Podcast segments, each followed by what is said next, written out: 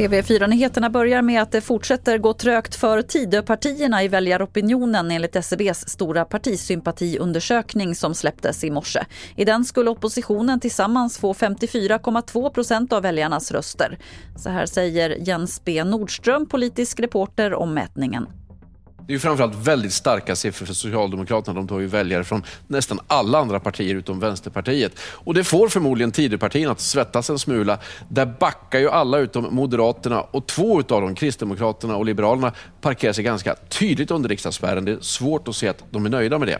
Samtidigt ska vi komma ihåg, det är länge till nästa val och Tidöpartierna har en tydlig strategi om att de ska låta tiden arbeta för sig. De hoppas att mycket ska hända både i politiken och opinionen innan det är val nästa gång. Men det är svårt att se att de är nöjda med att oppositionen har så starkt övertag. Natos generalsekreterare Jens Stoltenberg ska till Turkiet för att prata om Sveriges NATO-ansökan med president Erdogan. Stoltenberg har tidigare betonat hur viktigt det är att Sveriges ansökan godkänns så snabbt som möjligt. När resan ska bli av är oklart.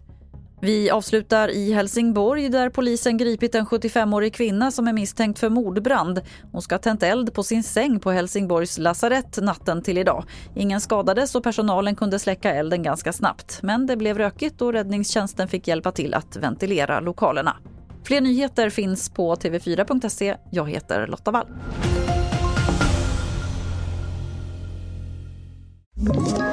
Ett poddtips från Podplay.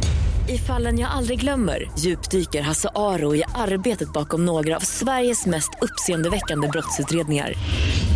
Går vi in med hemlig telefonavlyssning och, och då upplever vi att vi får en total förändring av hans beteende. Vad är det som händer nu? Vem är det som läcker?